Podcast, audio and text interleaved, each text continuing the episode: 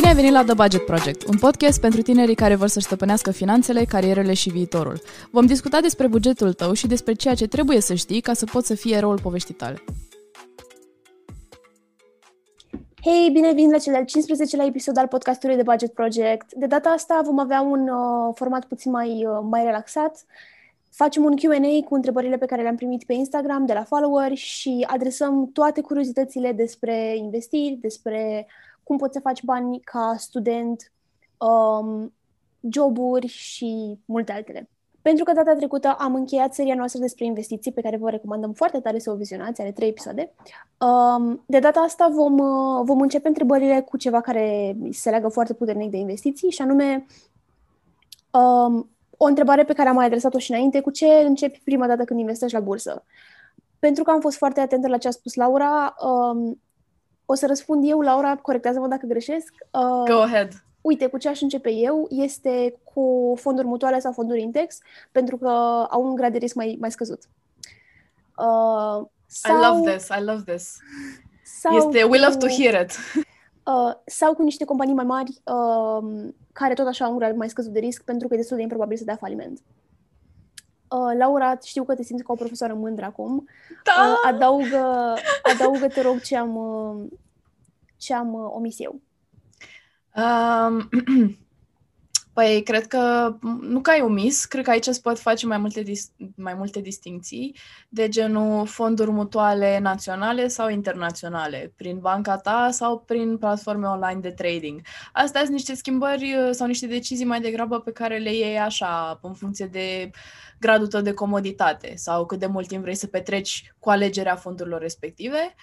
Uh, iar legat de companii individuale, aș fi dat aici niște exemple, de genul Go for Microsoft. Uh, nu știu, Apple este bună. Mm, toate companiile care au un istoric cel puțin de, nu știu, aș zice eu, 5-10 ani și care au o traiectorie foarte bună, care sunt, uh, nu trebuie să inoveze în fiecare an prin anumite produse, ci trebuie doar să adauge valoare vieții umane și asta e foarte ușor de determinat. Adică dacă tu te uiți în jurul tău și vezi că majoritatea oamenilor au, uh, nu știu, un telefon de la Apple sau faptul că mm, anumite persoane nu știu, folosesc programe din suita Microsoft Office, uh, cum le îmbunătățește produsul respectiv în mod semnificativ viața. Și atunci este foarte ușor să-ți dai seama care companii au un viitor de ani și ani de acum încolo și care sunt companiile care poate profită acum de un moment mai bun sau de o inovație pe care au adus-o, dar pe care va fi foarte greu să o depășească. Things like this. Toată informația asta este disponibilă pe internet și uh, aș spune că e chiar ușor de, de intrat în poziția informației respective, trebuie doar să ai, nu știu, aș spune eu, câteva zile în care să te dedici exclusiv research-ului, ca după aia abia să poți investi cu încredere. Sau, dacă simți că nu ai atât de mult timp, poți asculta în maxim două ore cele trei episoade ale podcastului. Super, mulțumim pentru răspuns. Uh, următoarea întrebare uh, privește modalitățile prin care putem face bani ca studenți. Începe tu și voi continua eu cu niște opțiuni pe care probabil le-am uh, descoperit separat. Ok. Uh, aș spune în primul rând că sunt câteva postări pe The Budget Project legat de chestia asta, pentru că știu că e foarte important pentru oamenii de vârsta noastră să aibă venituri în plus uh, și sunt conștientă că nu toată lumea se poate baza pe susținerea familiei și atunci e foarte important să gândești un pic outside of the box ca să găsești ceva să, să faci un venit sustenabil, susținut în, în, la vârsta noastră. Aș începe prin a mă uita la chestiile mai ușurele, așa, de genul uh, traduceri, uh, transcriptions, uh, adică subtitrări pentru, pentru video și materiale audio-video. Uh, Aș încerca să mă uit, bineînțeles, și la rolurile de barista sau de în, în customer service, adică rolurile uh, din magazinele de, de, de haine sau chestii de genul ăsta, adică sunt și opțiunile clasice și după aceea sunt uh, serviciile de freelancing pe care le puteți face. Uh, și, Andreea, tu ai mult mai multă experiență în chestia asta decât am eu, așa că o să te las pe tine să vorbești în detaliu despre asta. Dar um, aș sugera dacă ai un anumit skill de genul poți să editezi video. Nu trebuie să fie perfect, nu trebuie să fii capabil să editezi un film de Hollywood. Trebuie doar să știi să pui anumite porțiuni video, să le editezi într-un film care să fie um, uh, logic și, și să curgă liniștit și lin. Um, poate ai putea să, să te înveți să lucrezi cu green screen-uri și să adaugi efecte pe fundal atunci când există un, uh, acel fundal de, de editare green screen sau blue screen. Um, și atunci chestiile astea pot fi vândute mai departe foarte ușor pentru că lumea caută astfel de, de editori și uh, poți să faci venituri foarte, foarte ok din asta.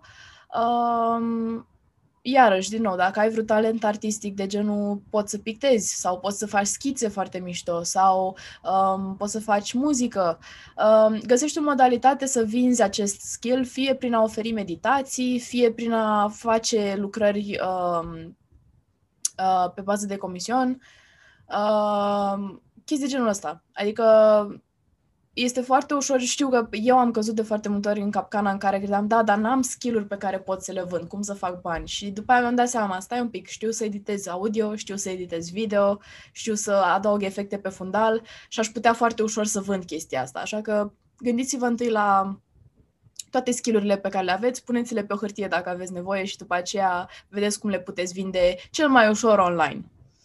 Sunt total de acord cu cumva concepția asta greșită despre faptul că avem nevoie să fim experți în, în, în domeniu. Adică dacă vreau să fac editare video, trebuie să fiu, să, cum să spun, am super multe skill-uri, să știu să lucrez în toate programele existente, dar asta nu e adevărat din mai multe motive. În primul rând pentru că sunt anumite platforme pe care poți să faci freelance work, adică să lucrezi cumva uh, fără a fi neapărat angajat de o companie. Pur și simplu îți oferi serviciile în, pe inter, prin intermediul uh, platformei website-ului respectiv, platforme care nu-ți cer neapărat un CV consistent sau nu-ți cer uh, să știi toate platformele de editare.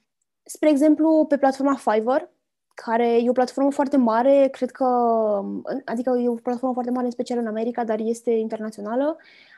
Dacă, vrei, de exemplu, vrei să oferi servicii de editare video sau servicii de traducere uh, sau servicii de copywriting sau SEO, sunt foarte, foarte multe joburi pe care le poți face acolo, în momentul în care creezi cumva oferta de muncă pe care o, o înaintezi tu clienților, îți scrii în descriere absolut tot ce poți tu să faci. Și în momentul în care un client intră pe pagina ta, uh, va vedea, uite, eu am nevoie de video ăsta editat în două zile, care este capacitatea de muncă a persoanei ăsteia?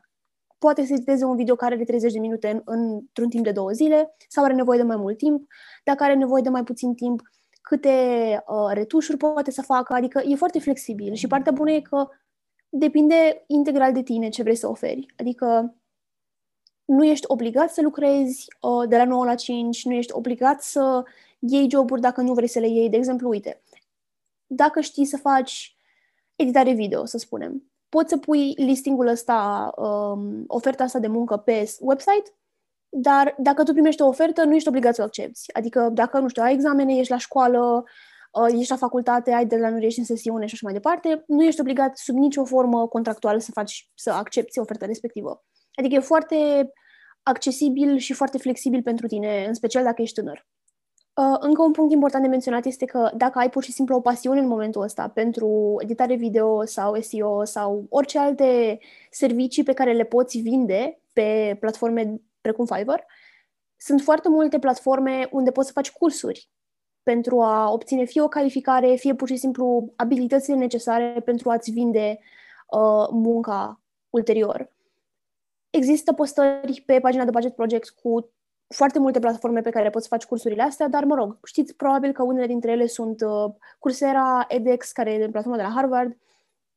Sunt foarte multe, foarte multe opțiuni și, din nou, partea super bună la cursurile astea Uh, o să aflați cu siguranță mai multe când uh, căutați voi pe internet, dar partea foarte bună este că sunt self-paced, ceea ce înseamnă că poți să faci cursurile oricând vrei tu, nu ai o oră fixă la care trebuie să participi la curs, uh, există și niște exerciții sau un fel de teme pe care le poți face și, de exemplu, la edX cred că așa se pronunță um, platforma aceea de la Harvard, am făcut un curs vara asta acolo și uh, ce m-a impresionat foarte tare este că ai un uh, fel de test sau niște exerciții pe care le faci, care, bineînțeles, au niște explicații după fiecare răspuns, dar partea și mai bună este că în partea de jos a paginii ai uh, un forum în care studenții cei care fac cursul ăsta împreună cu tine, bineînțeles, din alte părți ale lumii, în alt ritm, au ajuns acolo probabil, probabil într-o lună, tu ai ajuns acolo în două zile, um, pun întrebări și spun, uite, eu n-am înțeles de ce răspunsul ăsta e așa și cineva le explică și sunt instructori în um, acel grup care explică din nou răspunsurile la anumite întrebări.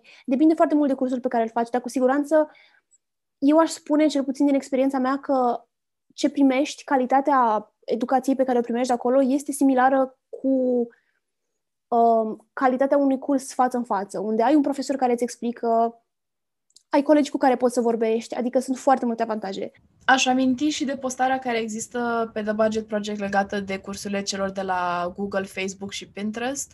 Uh, sunt cursuri gratuite, sunt foarte bune în ceea ce privește skillurile de marketing, de social media marketing, uh, SEO, ce spune și, și Andreea. Am văzut oameni care au folosit uh, aceste cursuri ca uh, dovadă că au skillurile în, în marketing, astfel încât să obțină joburi pe urma, pe urma acestor cursuri.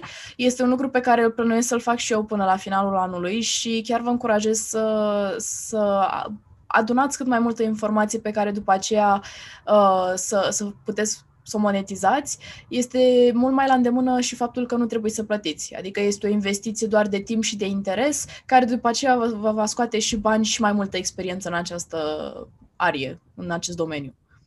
Bun. Următoarea întrebare uh, privește mai degrabă partea asta de bugetare și mi se pare o întrebare foarte, foarte interesantă pentru că am fost în situația asta înainte și m-am gândit că, bă, poate asta ar fi o idee bună, mă rog, o să trec la subiect. Întrebarea spune, pot să-mi planific bugetul în funcție de venituri pe care sper să le am, dar care nu sunt sigure? Uh, adică ce înțeleg eu din asta e cumva că, nu știu, probabil luna viitoare sau în două luni sau whatever, uh, știi că vei primi niște bani sau știu că, nu știu, vei fi plătit de la muncă, dar nu știi exact dacă e cert. Spune-ne, Laura, cum să, ce să facem în situația asta? Um, cred că, în primul rând, trebuie să ne dăm seama că este foarte greu să dai sfaturi de bugetare în momentul în care nu știi exact contextul omului care întreabă, dar ca răspuns universal aș spune pregătește un buget pentru ambele situații. Adică planifică-ți cheltuielile atât în funcție de situația în care primești banii respectivi, dar și de situația în care nu primești banii respectivi. Pentru că ce se întâmplă în momentul în care tu ai un buget care este extra optimist și care te trimite în situația o să-mi primesc toți banii pe la care mă aștept și poate chiar și ceva pe lângă, tin să-ți planifici cheltuielile mai mult decât îți permiți. Adică tin să spui, păi o să mă duc și în excursie, o să-mi cumpăr și haine, o să-mi cumpăr și ceva gadget care mă interesează și ajungi în punctul în care ar trebui să primești banii respectiv, nu-i primești și după aia ce faci. Adică e, tin să fii mult mai dezamăgit uh, în momentul în care îți faci așteptări și nu sunt îndeplinite, decât în momentul în care încerci să fii cât mai realist, să planifici pentru ambele situații și după aceea te adaptezi în funcție de cantitatea de bani pe care ai primit-o sau nu. Ca să o pun într-un termen mai clar, dacă tu te aștepți să primești, să zicem, 1000 de lei săptămâna viitoare și în funcție de acești 1000 de lei, tu sper să-ți cumperi niște haine și probabil niște cărți pentru facultate. Ajungi săptămâna viitoare, în ziua în care ar trebui să primești acei 1000 de lei și tu de fapt primești doar 500 și nu știi când o să mai primești cealaltă jumătate, nu știi dacă o mai primești cu totul sau nu. Ce faci în momentul respectiv? Trebuie să fii foarte conștient de prioritățile tale, să știi ce să prioritizezi. Ai nevoie mai mare de haine în momentul respectiv sau de cărți pentru facultate? Bineînțeles că ăsta e un exemplu simplistic, dar cred că așa putem înțelege fiecare dintre noi mai ușor cum, cum să ne organizăm.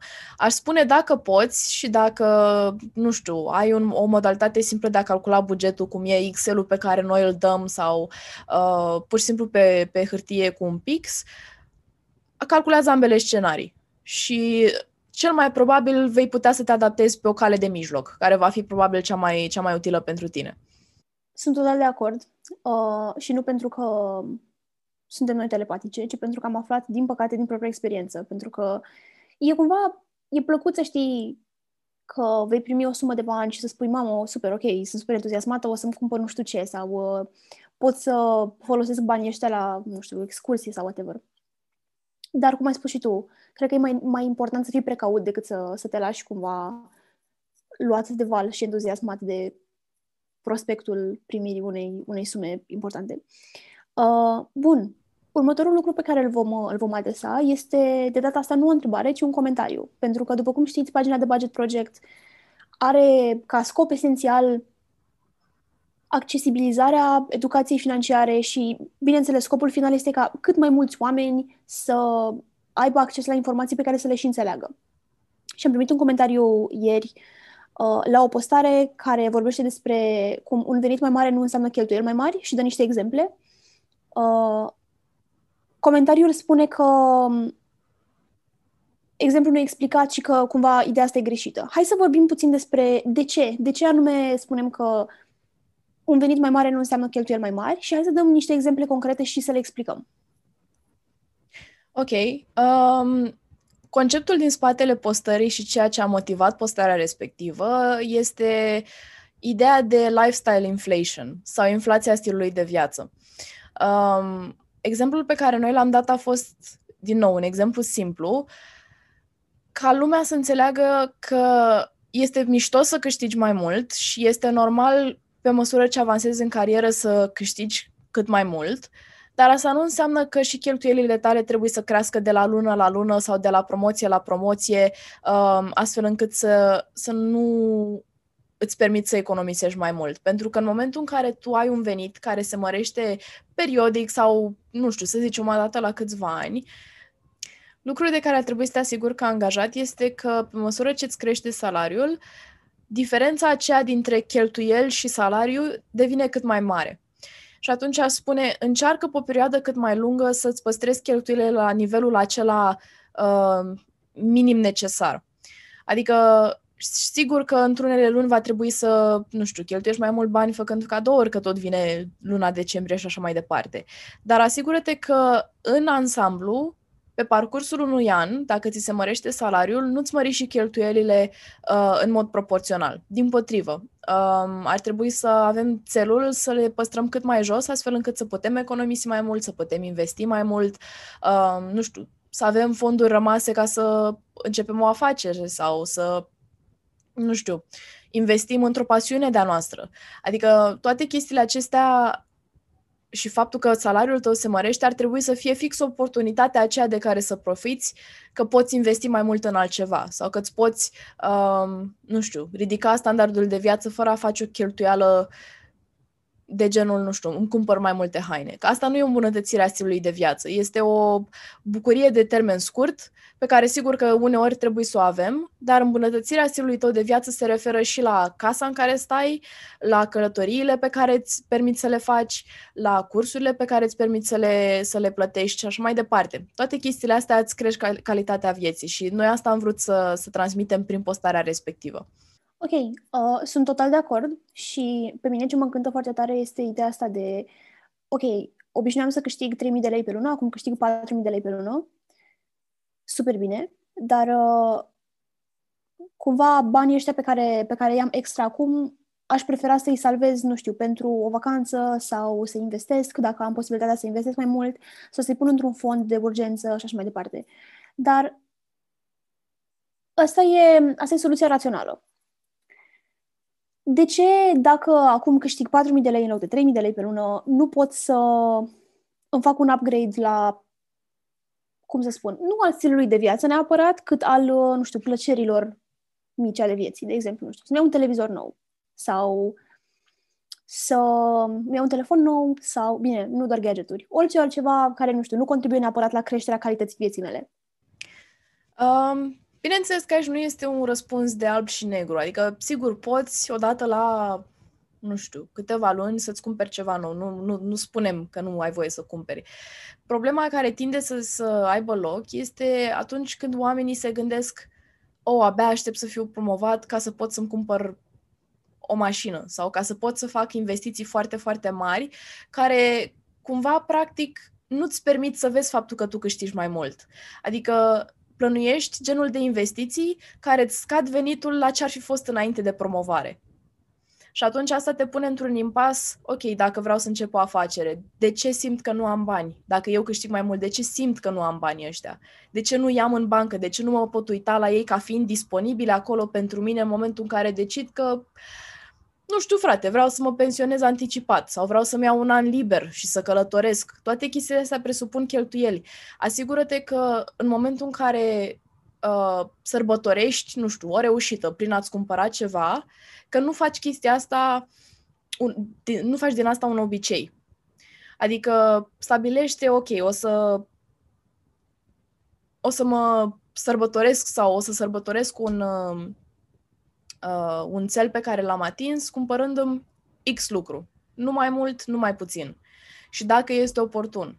Adică trebuie întotdeauna, pe cât de mișto este să, să, să trăiești clipa și să sărbătorești momentul respectiv, trebuie să ne și gândim la ceea ce se poate întâmpla în viitor. Și după cum ne-a fost demonstrat anul ăsta de foarte multe ori, se pot întâmpla lucruri pe care nimeni să nu le aibă în plan. Și ce faci atunci?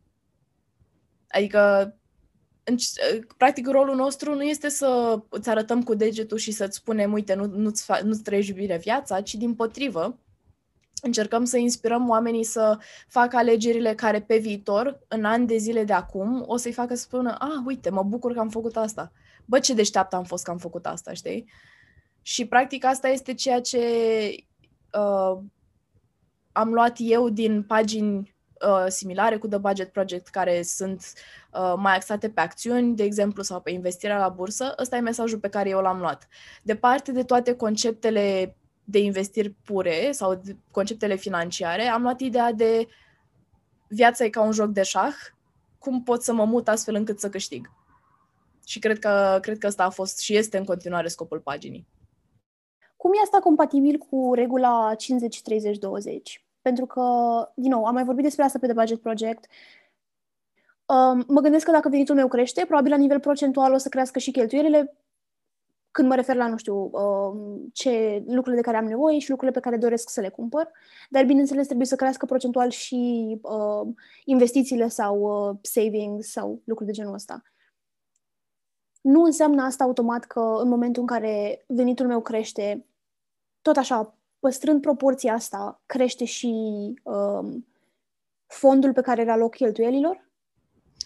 Um, aș spune în primul rând că 50-30-20 este un model de început. Adică dacă ești, nu știu, un punct pentru prima oară în viața ta când îți construiești un buget, este foarte bine să încerci să te încadrezi în acele procente, dar aș spune că mai departe de atât, cu evoluția în carieră, probabil că este util și este mai productiv pentru tine să schimbi procentele. Adică, sigur că în momentul în care câștigi mai mult, uh, probabil vei fi determinat să faci o investiție care atrage și alte cheltuieli, de exemplu o casă sau o mașină. Amândouă atrăgând după sine cheltuieli de întreținere și atunci cum adaptezi procentele 50, 30, 20 ca să nu ai nici uh, ideea asta de inflația stilului de viață, dar să ai și banii aceia despre care am discutat uh, pentru momentul în care vrei să faci anumite decizii.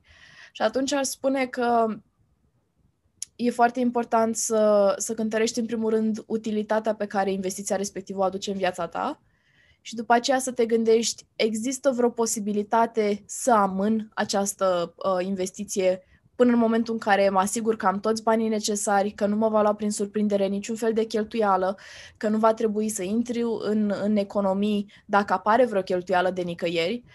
Um, cât de mult pot amâna această investiție astfel încât eu să nu simt, practic, greutatea acelei investiții.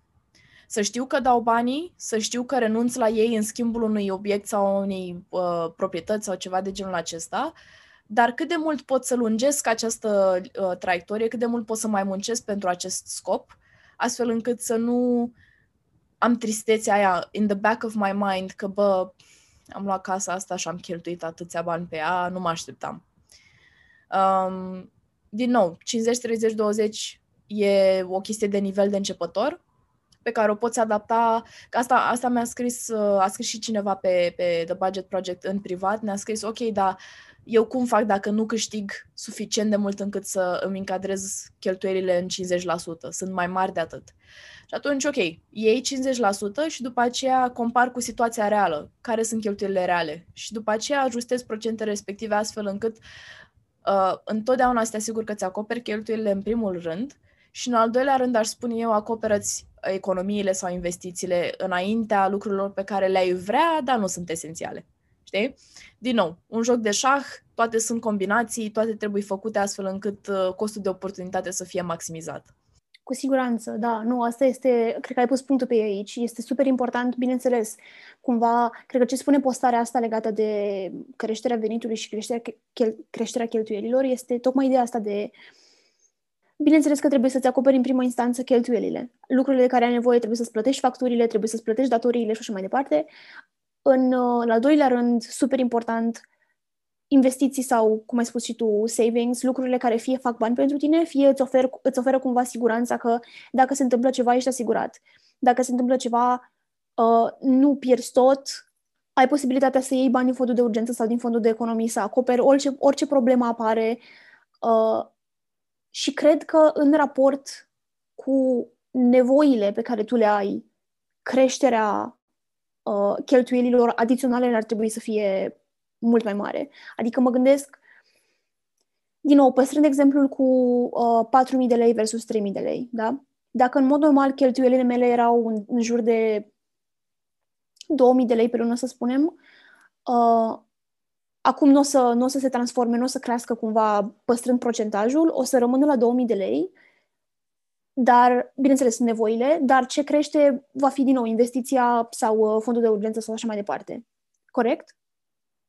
Exact, exact. Pentru că fiecare cheltuială majoră pe care noi o facem trebuie să se amortizeze într-un fel sau altul. Adică trebuie să producă ceva pentru noi, uh, din nou, ca să creștem nivelul de viață. Și atunci când investim, de exemplu, o să sune prostesc, că de obicei nu ne gândim la asta, dar când investim în haine bune, în mâncare bună, în a merge la sală, toate chestiile astea uh, au acea, uh, dau, dau randamentul că ne fac pe noi să ne simțim mai bine sau că ne fac pe noi să ne simțim mai productivi sau că ne țin într-o stare de sănătate foarte bună.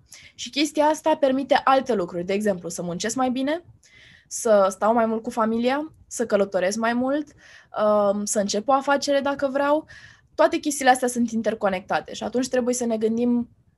Știu că sună, nu știu, de parcă ia foarte mult timp și vă asigur că nu este cazul, dar trebuie să ne gândim până în cel mai mic uh, procent sau în cel mai mic leuț ce fel de avantaj îmi aduce mie la viața mea investiția cu tare. Cum pot să o amortizez? Cum cum îmi crește mie calitatea mea ca persoană, în primul rând. Și nu trebuie să ne gândim, vai, Doamne, dar ce părere va avea lumea că n-am mașina cea mai nouă de pe piață sau că nu îmi permit tricouri Gucci toată ziua.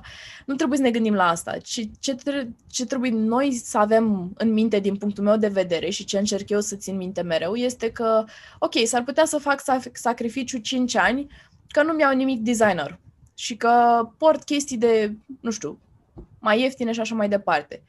Dar uite câți bani îmi economisește mie acest stil de viață, ca în 5 ani de acum încolo să am o afacere în care am putut să investesc din fonduri proprii, să pot să-mi cumpăr un apartament pe care să-l închiriez și să producă și el fonduri pentru mine. Toată chestia asta e, e, e ceva la care trebuie să te gândești, pentru că din păcate, de foarte multe ori lumea ne zice, păi da, da, până la 30 trebuie să fii căsătorit, trebuie să ai o casă, trebuie să ai o mașină, că altfel nu e ok.